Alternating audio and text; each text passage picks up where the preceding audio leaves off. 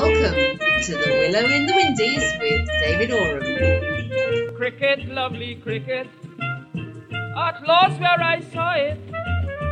Cricket, lovely cricket, at last where I saw it. Yardley tried his best, Goddard won the test.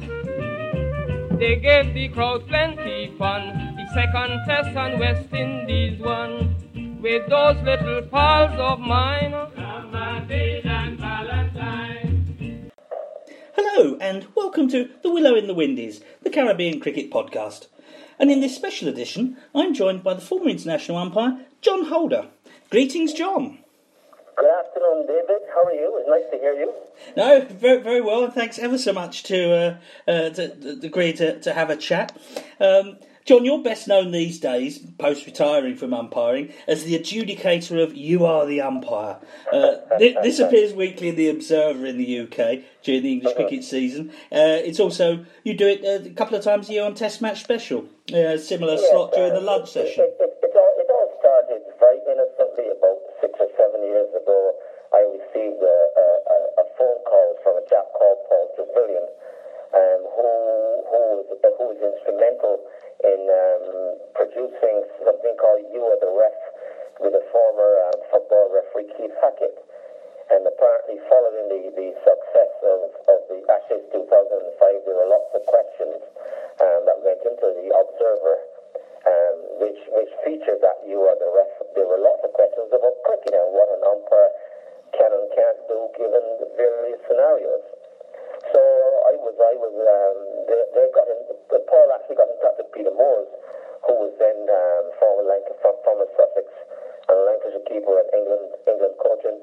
Peter was actually at Sussex at the time, and, and knowing that I was on, on the MC, MCC um, committee that dealt with the laws, he, they asked, he, they, Peter gave Paul Trevelyan, the artist, my number. And um, the rest is history. So. I agreed to, to answer the questions purely and simply to try to educate the public about the laws of cricket, what it's all about, what umpires can and can't do. And and uh, so that's where it started. Mm. And then what I did was I would I would uh, accompany my answer to the question with an actual incident in a first class match or a test match or one day international. Yeah. And then the, the Guardian newspaper, which has a book section, um, that is the sister sister newspaper of the Observer. The manager of the book section thought that it would make an interesting book. um, so there we are. But I had no, I, at the outset, I had no plans to to write a book. I just was trying to help people who love the game to understand what the laws of cricket are. Mm. No, that's that's lovely. I mean, you say you know uh, ambition to write a book. We will come on to a book about you uh, later. I hope we'll have time to talk about that. Okay. When I when I when I uh, dropped you an email the other day, um, I, I, really wanted to talk to you first and foremost about the things that Rod Marsh had said in the recent um, his recent Cowdrey lecture. Since I since I emailed you, we've had the whole Ben Stokes obstructing the field thing, which has really taken off. Lots of people having opinions on that. I want to start with that, John. What was your take on that? I I thought that I thought that it was not a, it was not intentional obstruction must be seen by the umpires to be intentional. Yeah. And I watched that um, on numerous occasions, and there, there, was, there was no way, in my opinion, that was obstruction. When Ben Stokes, Ben Stokes' left arm went up sort of instinctively, as his head turned away, as if he, as if he thought he was going to get hit by the ball. And, and, and so I don't see how you could you could um, you could say anyone could say that that was intentional. He was to, normally when you catch a ball or knock it away, you're looking at it. His head was turned away. His hand, his arm, his left arm just went up instinctively, hmm. as if in a in a sort of a defensive thing, as if because he may have seen this thing coming towards him, and he was looking at the ball when when he when it hit his hand. So for me, it was not obstruction. Yeah. But, yeah. but then it's the whole. I mean, these issues are always contentious because in the final analysis, it is in the umpire's opinion, hmm. and everyone is going to have an opinion. But um, Joe, I mean, the two umpires on the field obviously were were concerned, and they weren't certain what had happened. And having re- referred it to the third umpire, he's the one. He's they've got to accept his decision. Yeah. It it it seemed to me, John. There's there's things that happen on the field that can be really really bizarre and odd, and yet we now have this added layer of um, doubt created by a third umpire. Uh, uh, there's a, an extra layer of interpretation. In the old days, I'm sure that incident would have happened, and it would have been oh, it all happened fast, not out. Now it's given to the umpire, third umpire. I, I had great sympathy for Joel Wilson because on slow motion replays, I think he made the right decision. But the point was, the best view was actually in real time, wasn't it? Yeah, yeah. And for me, in real time, it was it was not out. Even even I mean, again, this is this is a little bit. We both got different opinions because for me, even in, in, in slow slow motion, it looked as if he had turned away and his arm just went up, Yeah. um, sort of in a defensive manner. I don't think there was any intention on Ben Stokes' part to to to catch the ball to obstruct the ball uh, from from hitting the wicket. But it's a matter of opinion. Yeah, and, at- and at the end of the day, as we all know, the umpire's opinion is final, and if he says it's out, it is out. Look in the That's book. Um, right. but I, I suspect they'll use incidents like that almost as test cases to sort of say, right, learn from this. There's going to be times in the future where umpires, third umpires, will replay things in full, in real time to get a better look at things. David, with the improvement of the constant improvement of TV technology, uh, it's inevitable that um, more in, more uh, things that are happening on the field that, that wouldn't have been seen pre-television are being seen now. More and more. I, I did my last test match in 2001 Australia at Lords. There were 28 cameras on the ground. now I've, I've got to make a judgment on Brett Lee bowling at 95 miles an hour and and the, the, the commentators not only they've they got 28 camera angles, they've got they've got super slow motion, they've got ultra motion. They they can replay it a million times. And and as as as TV technology evolves over the years, gets better, um, umpires are going to be under more and more scrutiny, more and more pressure. And, al- and some decisions will, will they will always be contentious decisions. And this is just another them. G- generally, John, are you are you a fan of um, the intrusion of more? Well, are you, are you a fan of, of things being referred to the third umpire? Are, are you? I, I think I think things are definitive, like like stumpings or runouts, um, illegal fielding, etc. The, the ball carried to slip. Um, you know, was it a clean catch? I, I don't have a problem with that. Um, there are things on television that I don't like. I don't like the fact that umpires now have got to wait for before you can call play at the start of a game or the start of, an, of, an, of, a session. You got to wait for you got to wait for, for the team for the um, producer to um, to give the third umpire permission to, to to tell you to start. I don't like I don't like that sort of thing. I have reser- serious reservations about the accuracy of the predictive path of Hawkeye. Right. And I, I had an interesting conversation with Michael Holding last evening, and he's of the same opinion. Um, I, I've seen Hawkeye predict um, the path of, a- of ball on several occasions, and it did not bear, in my opinion, any resemblance to reality. But the, apart from India, all the other boards around the world have accepted um, Hawkeye and, and whatever it predicts, and, and so you just have to get with it. So there's no point in me, what, you know, getting concerned about and, and getting myself in a bother about. I don't like it. It's a fact of life, and people have accepted it, so we just have to move on. But again, even Hawkeye, the so-called super um, efficient, accurate thing, that causes controversy as well. Uh, you you saying just then, and you were mentioning before we started chatting that you uh, saw the, the great Michael Holding last night. Uh, Michael Holding was one of a, a couple of people who said recently that he would um, be in favour of doing away with the toss. Uh, that's one of the laws of cricket, John. We can't do that, surely. Well, why not? I mean, look, and, and the, the reason being, um, the re- only reason, the only reason I would, I would, I would, I would, would agree with that is because some clubs, some, some, some countries, some teams, and the home team sometimes, or all too often, prepares pitches to suit their, to suit them. And and and and it's, I mean, I remember going to Pakistan in 1989 when I did the series in New Hampshire. Yeah. Well, two of the test matches, the first test match in Karachi, and the last test match in Sialkot, they were they were and prepared for the Pakistan seam bowlers. Hmm. And whichever team won the toss and bowled reasonably well was going to have the advantage because the pitch was green and hard and the grass was green and juicy. Prepared deliberately for, for the home team. And with Pakistan's barrage of bowlers, Imran Khan, Wasim Akram, and Waqar Yunus, etc., it's probably the only reason why they didn't do didn't win the series is because they dropped about about 32 catches in the four matches. So for me, that as, as someone who's played the game, who loves the game, those pitches were prepared deliberately to suit the home team. Hmm. Now, if, the, if in a situation where there's no toss and the fielding, the, field, the, the visiting captain has got the option of, of deciding whether to bat off field, it takes the advantage away from the home team. Quite rightly so. Hmm. That is my only reason for, for abandoning the, doing away with the toss.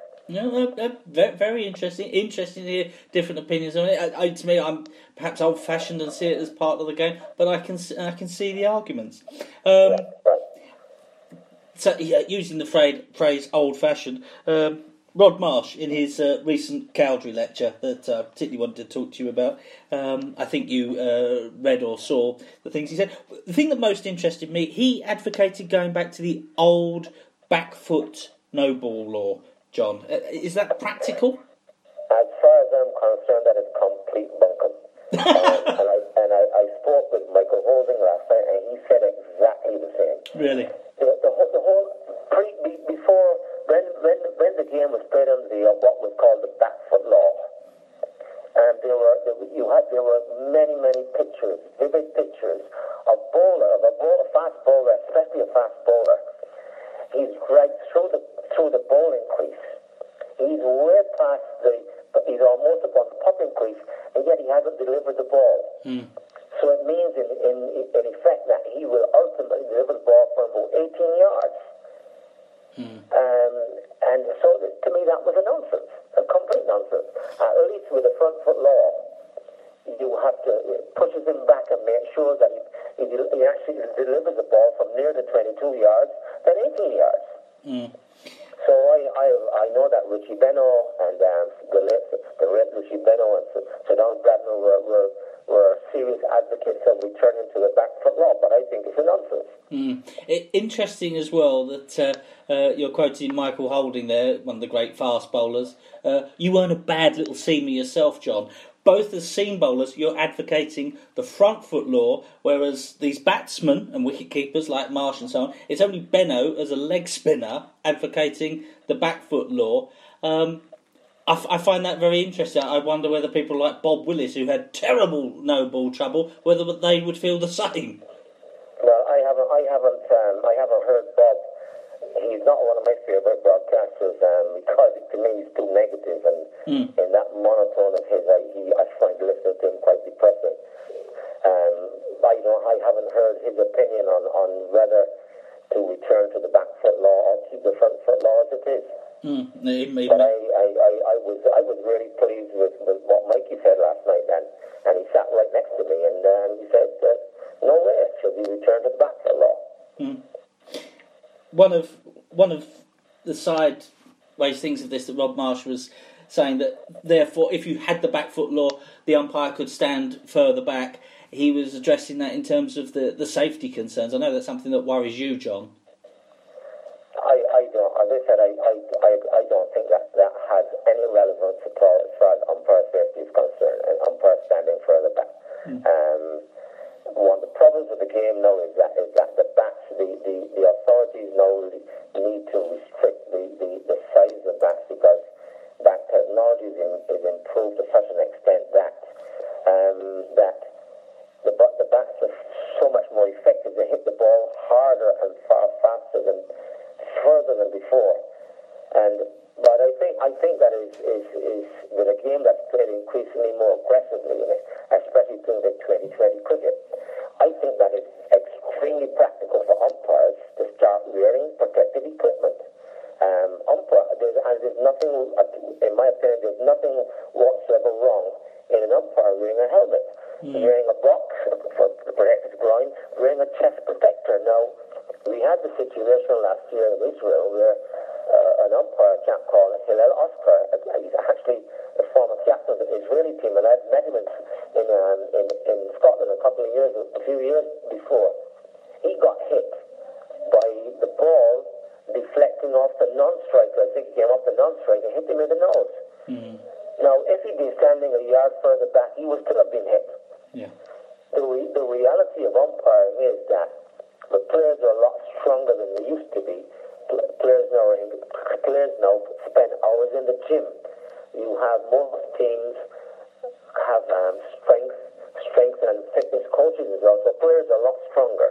And with the with the with the improved back, back, of back technology, where the ball hit bats hit the ball a lot further, umpires are increasingly uh, in danger, in, increasingly in danger of being injured. Yeah. And um, umpires, in my opinion, um, should be seriously thinking of wearing helmets.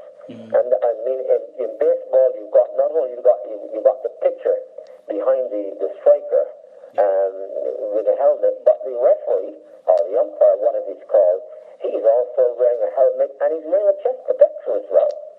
And I don't see anything wrong with umpires wearing helmets. No, I think I think you're I think you're right. I think it's probably uh, inevitable at, at, at some time. Uh, just to go back to the, the no balls before we move on, uh, would, uh, would you be in favour then of seeing, uh, particularly in Test matches, no balls being called by the third umpire entirely?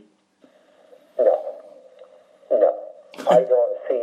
Look, the whole, the whole technique of of, of, of a judge of of then umpire calling no balls is really is, the th- whole technique is about where you stand in and in relation to, to the to the popping crease, to in relation to who's bowling, and the faster the bowler, the further back. There's a sort of an optimum distance where you stand, where you focus on the on the on the popping crease where the foot lands, and then you quickly just raise your eyes because you haven't got time to, to, to raise your head. You raise your eyes to the to the to the edge where the batsman is, where the actual striker is. Uh, for me, it's, it's not. I mean, umpires have always missed no balls and will always miss no balls, but I don't see. I don't. I do hope that we, we never come across a situation where the umpires are not looking at the popping crease this being left to the third umpire. Hmm. I hope we never ever see that. Hmm, very. Umpires, in my, umpires, in my opinion, have got enough time to look at the popping crease and then quickly lift their eyes to the far end to where the batsman is receiving the ball. Hmm.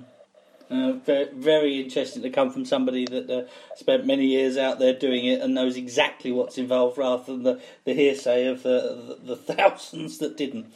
Um, I just want to move slightly away from your umpiring career uh, for, uh, a little bit, uh, John, and back at your, your playing career.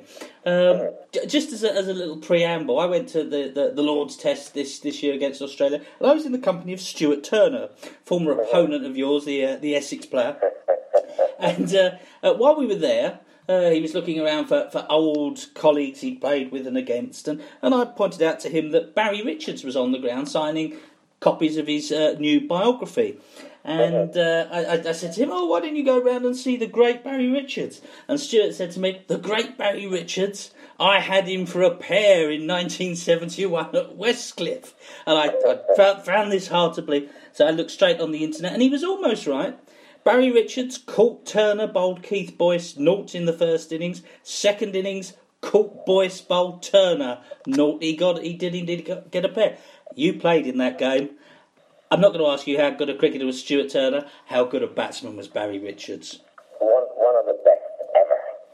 One, uh, technically one of the best, and he, he had a fantastically analytical mind. He was a wonderful player, and uh, I mean, I've never, I've never seen anybody better than Barry Richards. Barry Richards was so great a player that he was, he would score runs when he when he wanted to, almost, almost like that. He was, he had a, he had, he had a, a an air of confidence, almost arrogance.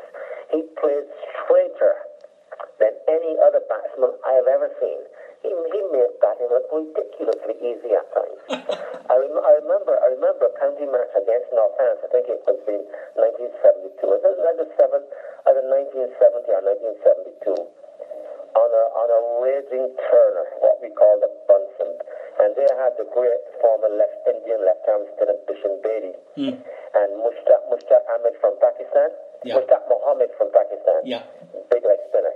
And on the fourth inning, Hampshire they set a target on a tick turning almost square.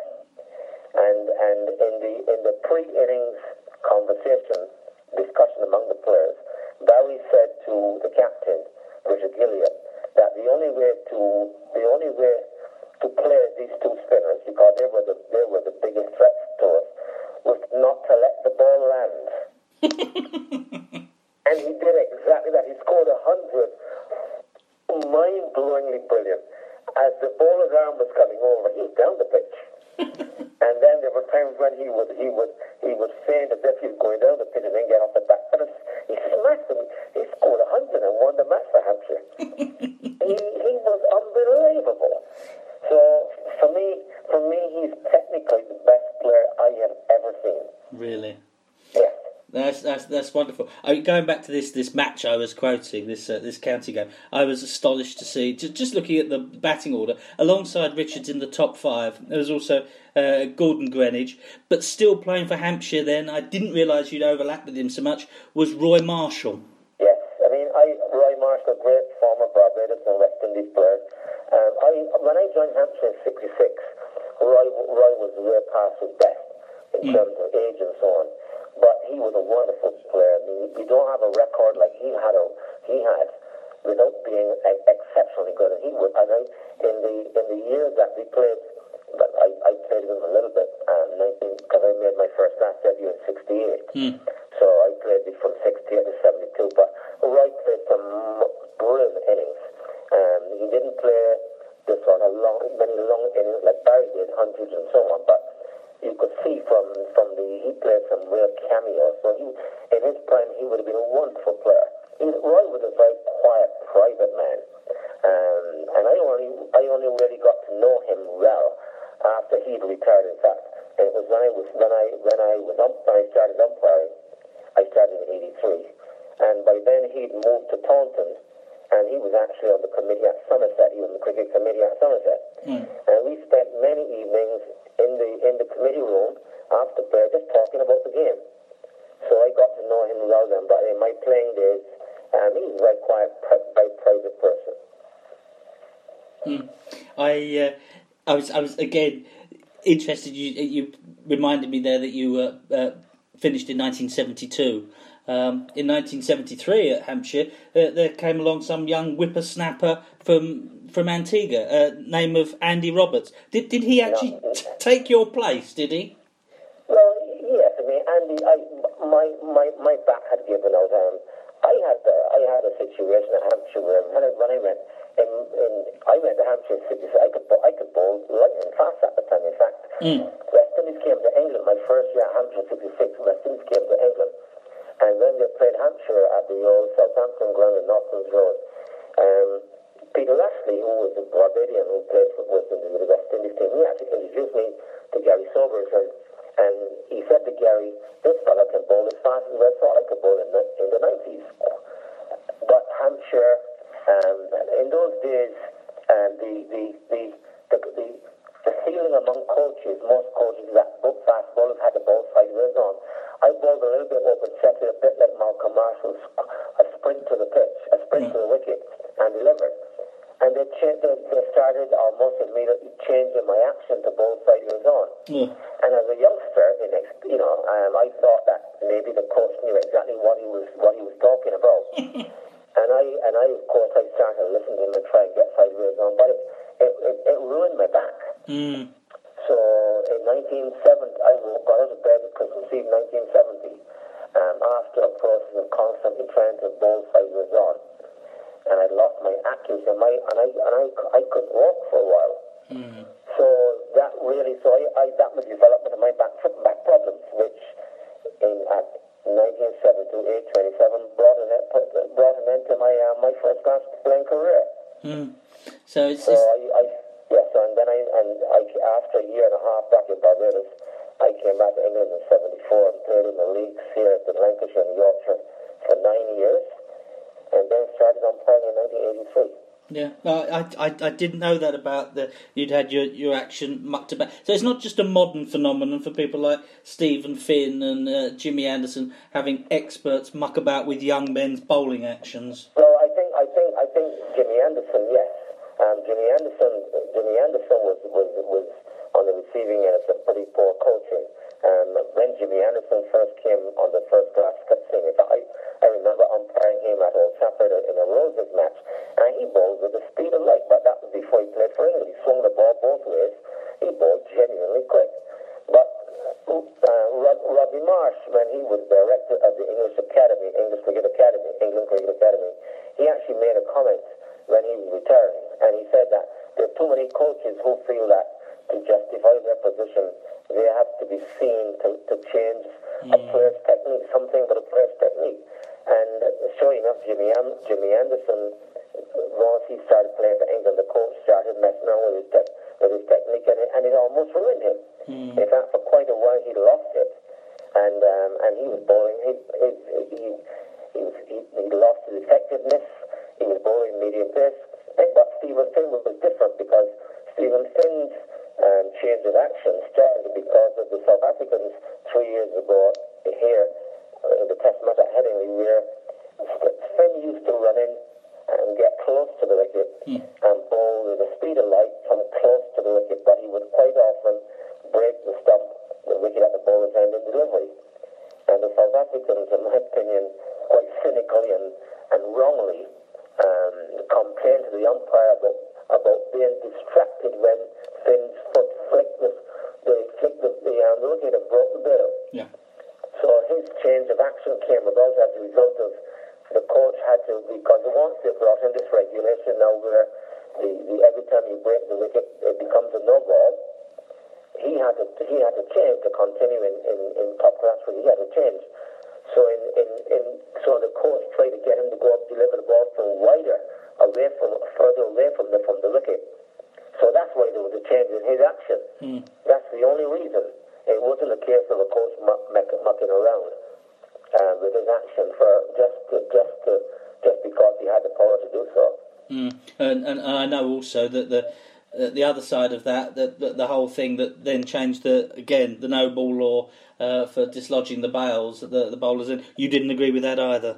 Well, it's a nonsense. It doesn't, David. It doesn't make, it doesn't make any sense at all. When you, if you if you look at the actual mechanics of a batsman preparing to receive a ball from a bowler, the batsman is watching how. The, first of all, the batsman watches how the bowler grips the ball. He's looking for the grip because that will indicate to him what the bowler is trying to do with the ball.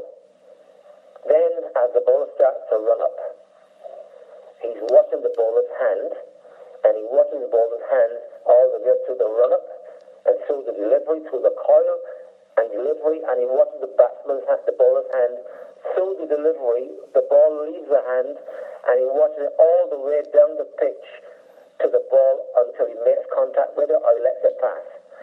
At no stage does he look at the bowler, he does, is he aware of the bowler having flicked the wicket and knocked the bail off.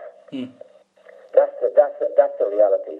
Now, the same two days after that incident, uh, two days after that incident at Headingley with Stephen Finn, when when umpire um, when the umpire called dead ball, I I was umpiring here in the in the Central Lancashire League, and I had a very very similar incident, identical incident, where the bowler um, and a, a, a, a, bowling to a batsman, and uh, he bowling from my end, and as he bowled the ball from close to the wicket, his, his foot clipped the, clipped the wicket and the bail fell off. He bowled a perfectly perfect outswinger, which as went the pitch, it re- as the strike as the striker reached and played it on the offside and ran a single. Now, when he got to my end and when the ball became dead, I said to him, "Were you distracted?" And he said, "By what?" I said, I said, well, the bowler actually kicked the wicket in delivery. He said, I was watching the ball. Hmm. So for me, this thing with the South Africans was a, was, was a ploy put Stephen Finn off, off, off his stride. Yeah. There was never, there's never any distraction. There's no distraction. I, I mean, I can understand a bowler running up and actually ploughing into the wicket at the bowler's end. Now that would, dis- that's a distraction. But your foot or your hand flicking the wicket, there were two in my in my umpiring career, and there were two pla players in county cricket: Mark Hewlin from Kent and another chap from Worcestershire, name I can't remember uh, uh, right now. They used to, they used to regularly break the in delivery. Yeah. Or the fellow from Worcester with the fellow called Stuart Lampitt. Yeah both got very, very close to the wicket, and, and quite often, the, as the hand and the arm came over, the hand would flip the bill. I've never, ever, ever come across a batsman who complained about being distracted.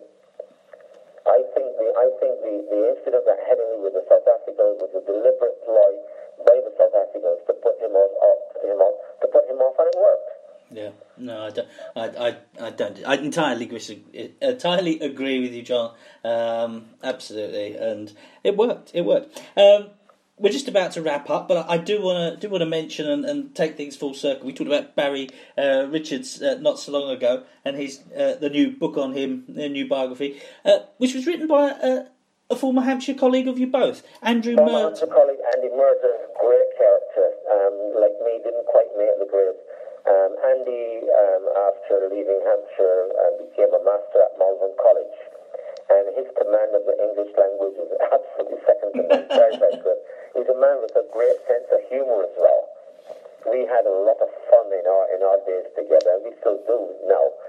And uh, yeah, so he he did he did Barry's he did that, that Barry's Barry's biography, biography, and he's doing mine as well. Yeah, In fact, we've just we've just done the, the final chapter, and that's been sent back. I've, I've proofread, I've read the, the final chapter, and I sent it back to him.